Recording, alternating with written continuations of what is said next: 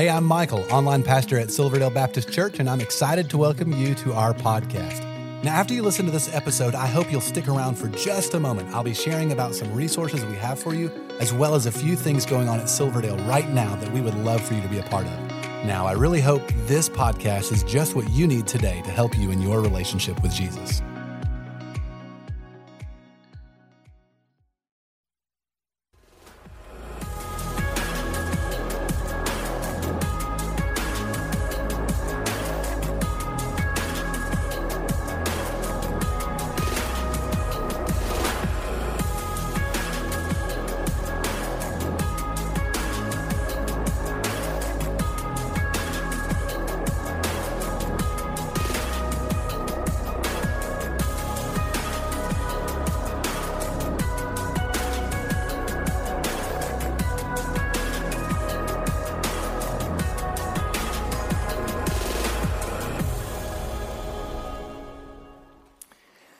Well, good morning. Welcome to Silverdale Baptist Church. It's so awesome to see all of you here worshiping with us today. I'd like to welcome all of you here at our Bonny Oaks campus. I also like to welcome those of you that are at our Creekside service or North Ooltewah campus or St. Elmo campus or any of you worshiping online. If I haven't had a chance to meet you personally, I'm Tony Walliser. I'm one of the pastors here at Silverdale, and today I have the privilege to share with you God's Word. So, this is what I encourage you to do. Go and take your Bibles and open up the New Testament to the book of Hebrews, Hebrews chapter 9 or you got a smartphone, you can open that app to Hebrews 9 as well. And um, do this as well. Take out these um, Bible study outlines that we provide for you. We give you these so you can follow along and take notes as we study God's Word together. And as God speaks to you, you write down the things that God's speaking to you about today. As most of you know, we have been studying through the book of Hebrews. And it's an incredible, rich, deep you know, book, a very Christ honoring book as well. And we've been tracking through the book of Hebrews, and now we're in Hebrews chapter 9. And in Hebrews chapter 9, we're going to learn what do you do with your guilt? What do you do with a guilty conscience? And in fact, let me set it up like this Have you ever gone through airport security before? And you go through those metal detectors, and then suddenly goes beep, beep, beep, beep, beep, right? And everybody looks at you like you're some kind of terrorist, right? And a security person comes over and says, Do you have anything in your pockets? You know, or they scan you or whatever it may be. And typically I'd forget, okay, I got keys in my pocket, forgot to take off my, you know, my watch or my belt or whatever it is. And so, you know, but we don't have a metal detector. We've got a sin detector. And it's called our conscience. And your conscience is a good thing. God's given you the conscience to prick your heart. Why? Because whenever you do something wrong, your conscience will, will speak to your heart. Hey, that was out of line. That was wrong. Now, the fact is, is that your conscience is almost like your nervous system. What your conscience is to your soul is your nervous system to your body. Just like you can touch a hot stove and there's a signal that immediately goes to your brain that says, This is hot, move the hand, right? And then what happens? The signal comes back and you get out of there. Well, that's what your conscience does. Your conscience, if you cross a line, your conscience will prick your heart, and you're like, wow, that was wrong, and you feel a little guilt. Now you go, now why do we feel guilty? Because we are, right? We're sinners, and we've crossed the line. We know something that we shouldn't do, and we do it. And, so, you know, it, it may be, for some of you, it may be a sexual sin. Maybe you, have you've, you've wandered into an area of sexual sin that you know is wrong, but you're there and you're feeling conviction about that. Or maybe you cheated, right? You, you cheated to get ahead at work, or you cheated, you know, in school, or you cheated on a relationship, or, you know, hey, this is tax month, cheat on the IRS, whatever it is, and you feel a little guilty about it. Or maybe, you know what, you, you weren't a good person in a relationship. You, you know, you, you ruined a relationship. You, you hurt somebody in that relationship. Maybe you were a bad parent or a bad child or a bad friend or, or a bad spouse. And maybe you so damaged it, it can't be fixed. It's irreparable. Or maybe you did something, a person's gone, they're dead, and you can't make it right. And so, what do we typically do whenever we feel guilty about something? Well, we do exactly what Adam and Eve did in the garden. What is that? Well, they immediately cover themselves up and they hide. And humanity's been doing that for centuries. And we now today live in a culture that wants to be guilt free. And see, we now live in a culture that basically says, oh, there is no sin. I mean, that's your truth. No, my truth says this is okay. And so what do we do? We redefine things that used to be wrong. Oh, they're not wrong today. Okay, let's redefine gender. Let's redefine marriage. Let's redefine sin. Let's redefine everything, right? Why? Because we don't want any guilt. We want to be free from guilt. And so we have a guilt free life. We want, you know, guilt free desserts. Or, or, you know, you, you can have, um, you know, guilt-free, um, you know, churches. No, no, we'll never talk about sin at our church. We, we don't want you to feel guilty about anything. Right? And Psychology Today, several years back, had an article that said this, nine ways to talk yourself out of guilt. Well, folks, you don't need to talk yourself out of guilt.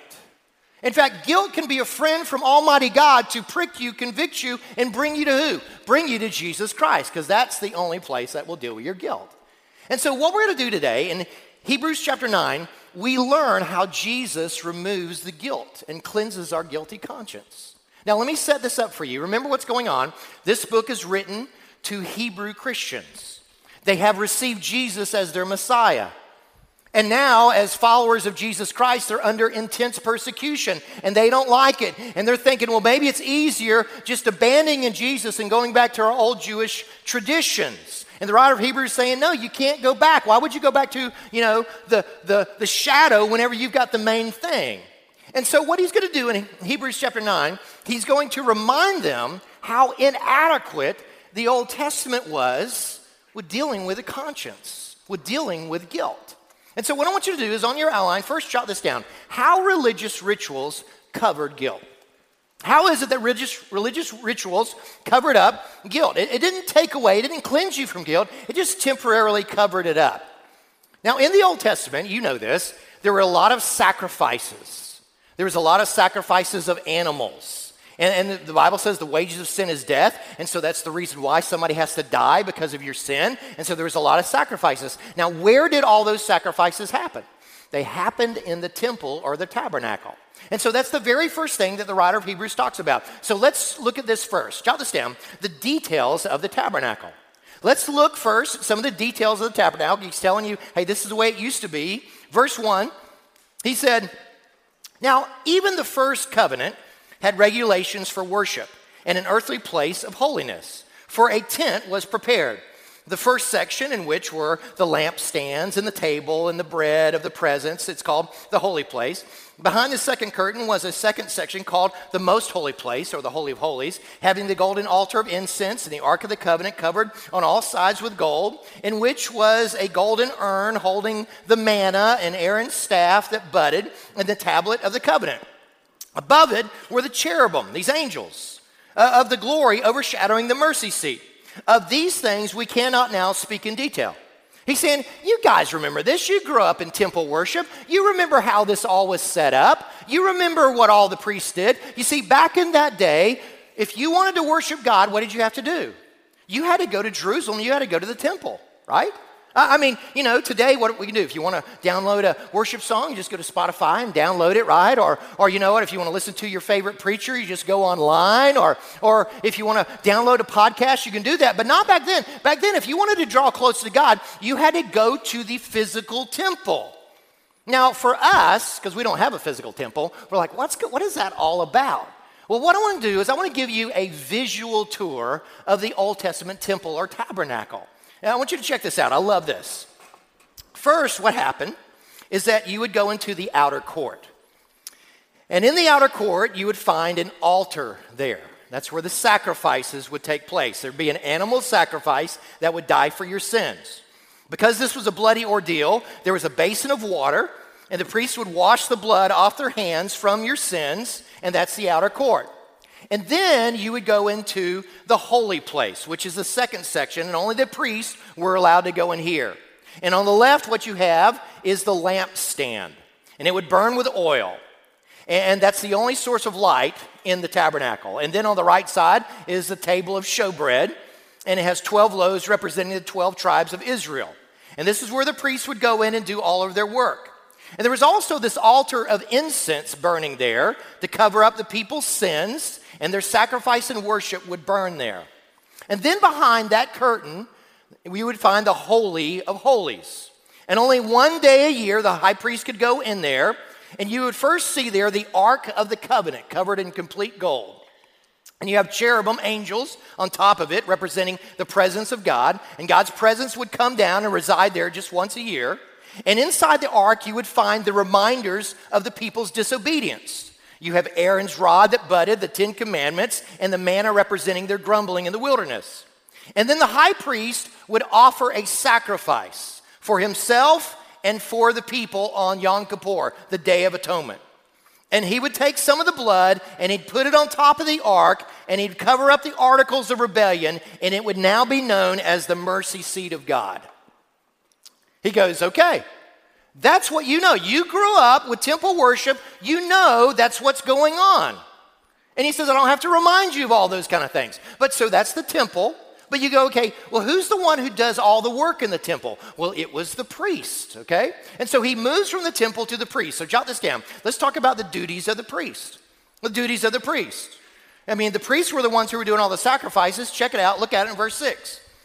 These preparations, having thus been made, the priest go regularly into the first section, performing their ritual duties. And he goes, You remember how busy the priests were. I mean, they were always making sacrifices all the time. Why? Because in the Old Testament, there's over 600 laws that you had to obey. And if you broke them, what do you have to do? There was sin, there could be conviction. You had to, at some point during the year, go to the temple and offer sacrifices for your sins. And that was just continually over and over again. And there's always needing more oil in the lamp, there's always more bread to be replenished on your showbread. And so that's happening constantly. He says, You know that, right? And then what happened? The biggest day in the Jewish calendar was Yom Kippur. It was the Day of Atonement. Check it out. Look at it in verse 7. But into the second, that's the Holy of Holies, only the high priest goes. And he, but just once a year, and not without taking blood, which he offered for himself and for the unintentional sins of the people. He's saying, You guys remember this. You remember in your devotions through Leviticus, right? You remember reading about all this, right? I mean, the fact is, you remember that the high priest, once a year, he would sequester himself there in the temple. And for seven days before, you know, you know, Yom Kippur, the Day of Atonement, and he would recite his prayers and he'd get everything ready and he would, you know, make sure he didn't touch anything unclean. I mean, it was like Super Bowl Sunday would be the Day of Atonement. And then finally, when that day came, he would kill a bull and take that blood as a sacrifice for his sins, his family's sins, and he put that on the altar. And then he would go back out, and there would be two goats. One goat would be the sacrificial goat, the unlucky goat, and the other goat would be called the scapegoat. And he would sacrifice the unlucky goat, the sacrificial goat, and he'd take the blood of that goat. And he would go all the way into the Holy of Holies and he'd put the blood on that altar, covering up the articles of disobedience. And so it would be called the mercy seat. And then he would come out with that pan of blood and he would do what? He would sprinkle it over all the people outside the temple. And then he would take the scapegoat and he would go outside and he would take a, you know, a little bit of wood and dip it into the blood. He would tie it on that scapegoat he would then confess all the sins of the people onto that scapegoat. They would then go outside the city and they would release the goat in the wilderness or the desert and go, Run, goat, run. And the goat runs away and everybody cheers, Whoo, hallelujah. God's going to overlook our sins for another year. That, that is how it worked in the Old Testament. And he's like, You guys remember this, right? You remember how the system, the, the religious duties, all the things that went on, right? You remember that.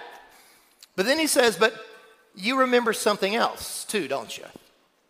You remember that when it was over, it wasn't really over.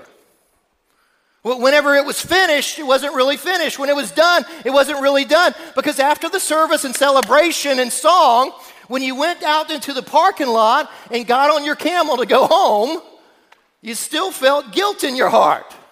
You knew something was still not right. Look at it. Verse 9. According to this arrangement, gifts and sacrifices are offered that cannot perfect the conscience of the worshiper. He says, You go through all those religious rituals, and guess what? It still doesn't clear your conscience. Why?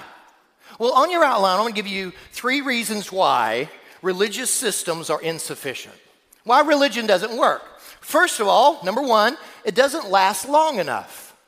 Your sins are covered up for a short period of time, and then you sin again, and you got to go through the whole system all over again. You're just covered up for maybe a year. There's always another sacrifice to be made. There's always, you know, some ritual you got to do. There's always oil, more oil in the lamps, or more showbread. There's always something more to do. It doesn't last long enough.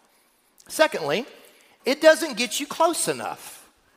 I mean, only the high priest gets to go into the Holy of Holies, the presence of God, and that's just one day a year. I mean, for 364 days a year, you, nobody's getting into God's presence. It doesn't really get you close to God. Third reason, it doesn't go deep enough. It doesn't go deep enough. I mean, sure, it covers up your sins temporarily, but it really doesn't deal with a heart issue. In fact, notice how the writer of Hebrews says that in chapter 10, verse 1. Look what he writes. For since the law, has but a shadow of the good things to come instead of the true form of these realities, it can never, by the same sacrifices that are continually offered year after year, make perfect those who draw near. Otherwise, would they not have ceased to be offered, since the worshippers, having once been cleansed, would no longer have any consciousness of sins? But in these sacrifices, there's a reminder of sins every year, for it is impossible for the blood of bulls and goats to take away sins. He says, You know this. I mean, all this stuff, all these rituals, it was just a reminder of your sin. It never really dealt with sin. You can put on the fancy clothes, you can go through the rituals, you can recite the prayers, you can go through the sacrifices, and there is still blood on your hands and guilt in your heart. Some of you may remember the name of Albert Speer. Albert Speer was a close associate of Adolf Hitler. He was the architect of the Third Reich. Nazi factories, he's the one who built them, the war machine. After the war was over, there were 24 war crime criminals that were tried at Nuremberg. He was the only one who confessed to any guilt. He was um, sent to prison for 20 years. And after he got out of prison 10 years later, he wrote a book about his experience. And he was interviewed by ABC Good Morning America. And during that interview, the interviewer asked him this. He said, You mentioned in your book that you don't believe that your past can be forgiven. Do you still feel that way? And he sort of shifted in his chair a little bit, and this is what he said. He said, I served 20 years in prison, and I'm a, now a free man.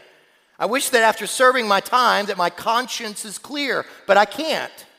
I still carry the burden of what happened to millions of people, and I can't get it, get rid of it. This book is part of my atonement, a way of trying to clear my conscience. You see, he spent 20 years in prison. That didn't take care of it. He's writing this book of remorse and repentance. That's not taking care of it. Why? Because he still had blood on his hands. And so do we. You see, the writer of Hebrews is saying, why in the world would you want to go back to a system that really doesn't work? And can I tell you something? No human system works. Take it out of the church, right? I mean, why do people give to charities? So they can feel a little bit better about themselves. Well, why do we compare ourselves with other people? That way, you know what? Well, at least I'm not like that person. You feel a little bit better about yourself. Why, why do, are atheists, why are they so radical? You can't believe that there's a God. Why are they so radical? I'll tell you why. Because they don't want anybody to tell them that they're going to be held accountable for the guilt that they feel in their heart. I mean, it doesn't matter what this world offers you, it can be pleasure and entertainment or success and money and things and possessions. You can try to cover it up with drugs. It does not remove the guilt. It will not remove the guilt.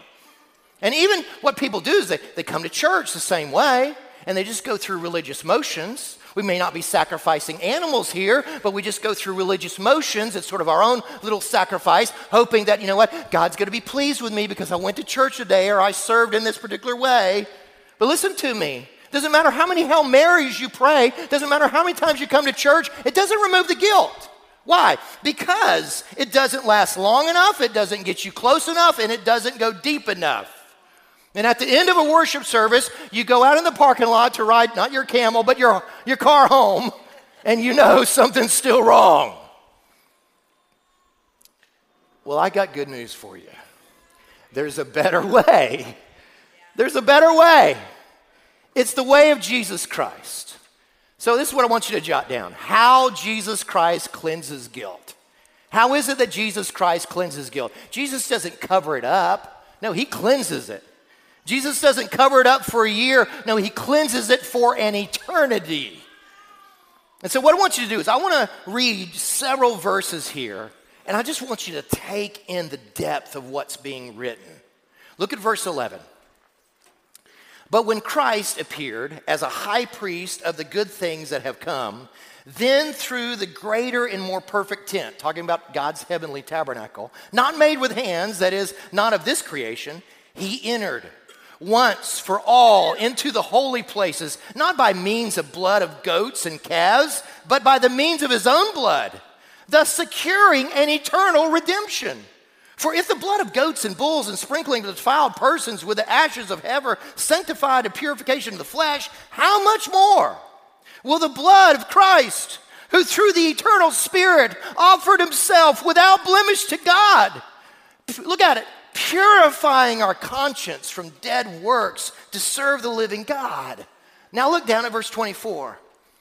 For Christ has entered not into holy places made with hands, which are copies of the true things, but into heaven itself, now to appear in the presence of God on our behalf. Nor was it to offer himself repeatedly as the high priest enters the holy places year after year with blood not of his own. For then Jesus Christ would have had to suffer repeatedly since the foundation of the world. But as it is, he, Christ, has appeared once and for all at the end of the ages to put away sin by the sacrifice of himself. There are some passages you don't have to preach, you just got to read and take it in. That's one of them. Well, what's it saying? It's saying Jesus is our great high priest, and he didn't enter into a physical temple, he entered into the temple of God. He didn't enter into a temple that was made with human hands, he entered into the temple that was made by God himself. And whenever he came, he didn't come with the blood of goats and bulls, he came with his very own blood.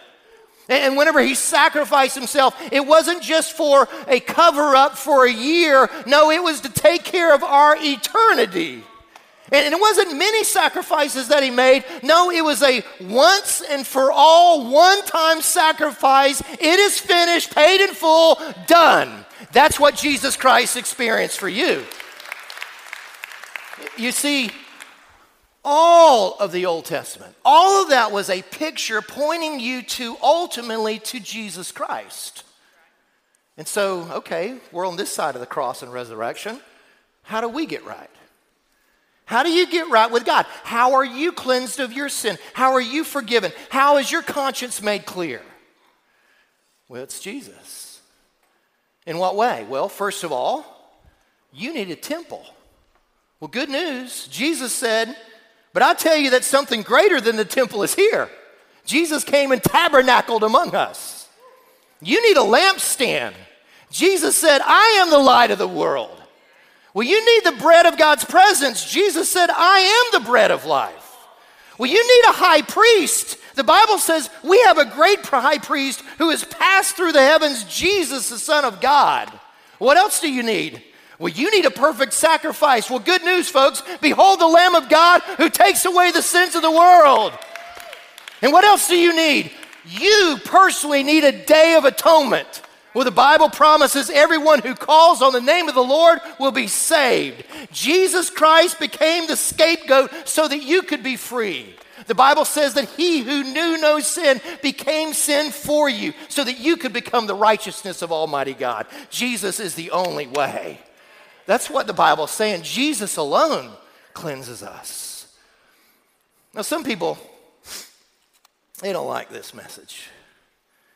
They say, you know, there's just too much blood in the Bible. There's just too much death. It's all this sacrifice, all this killing, all this death. What's going on? I mean, even, even in the New Testament, all four of the Gospels, they end pointing to the, the crucifixion of Jesus Christ.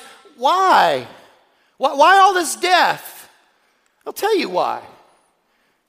Because the wages of sin is death. And you and I, we got blood on our hands. We sinned against the holy God.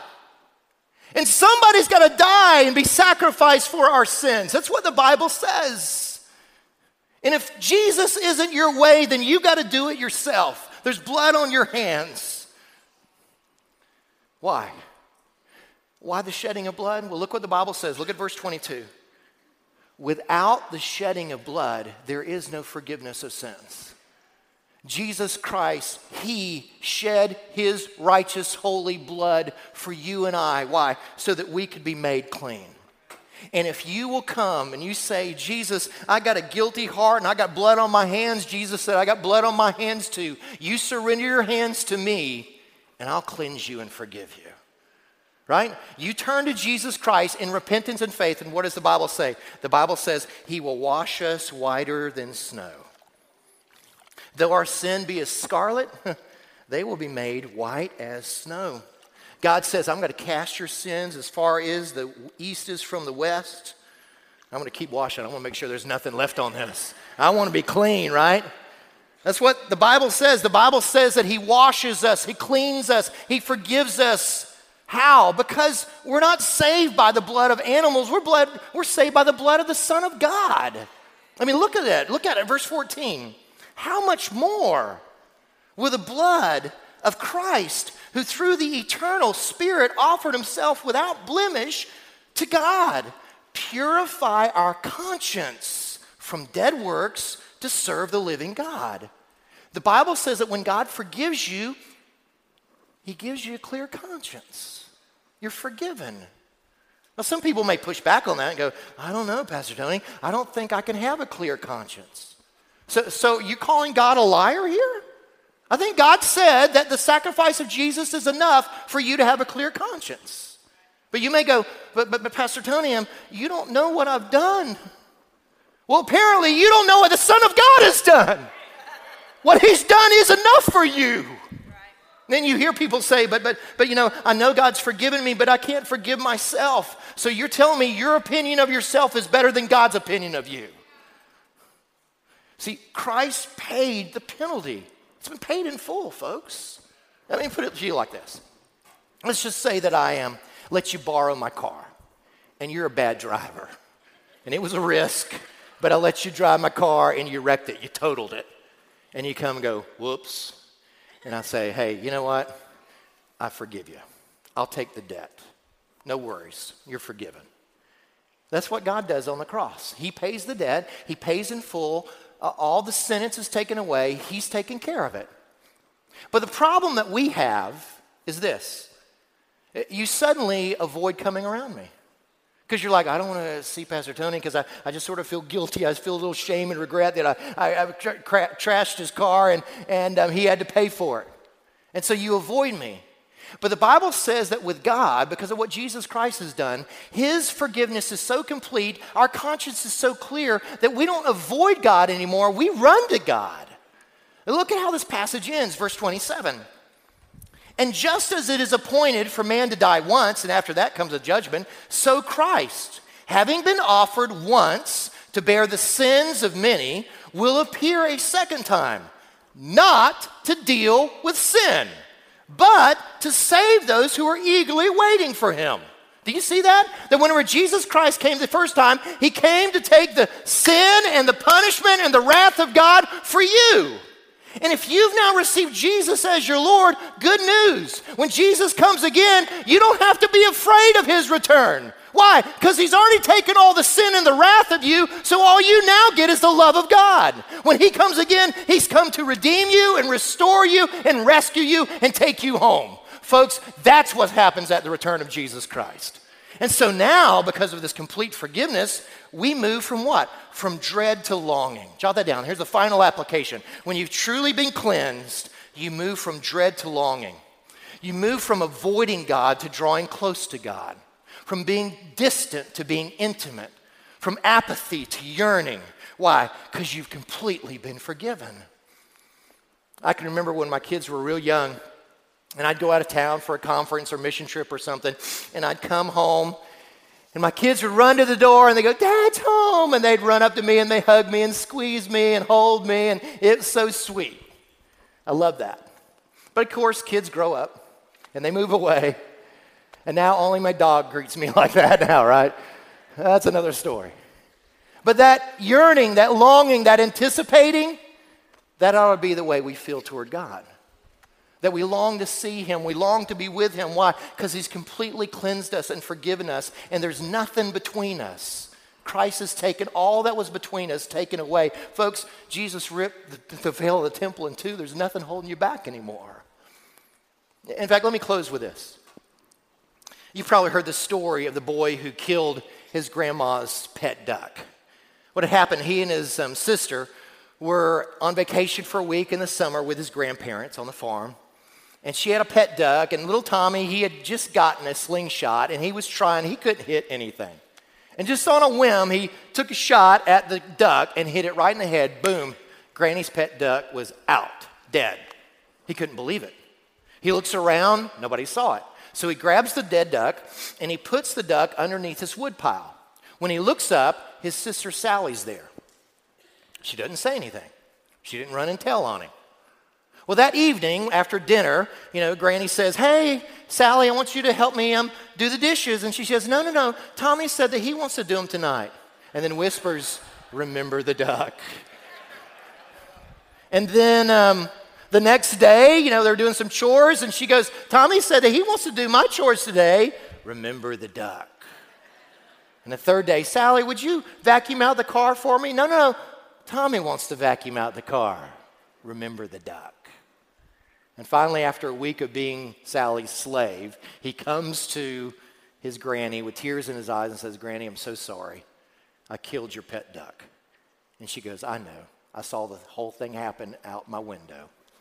And as soon as you did, I forgave you. I was just wondering how long you're going to let your sister blackmail you.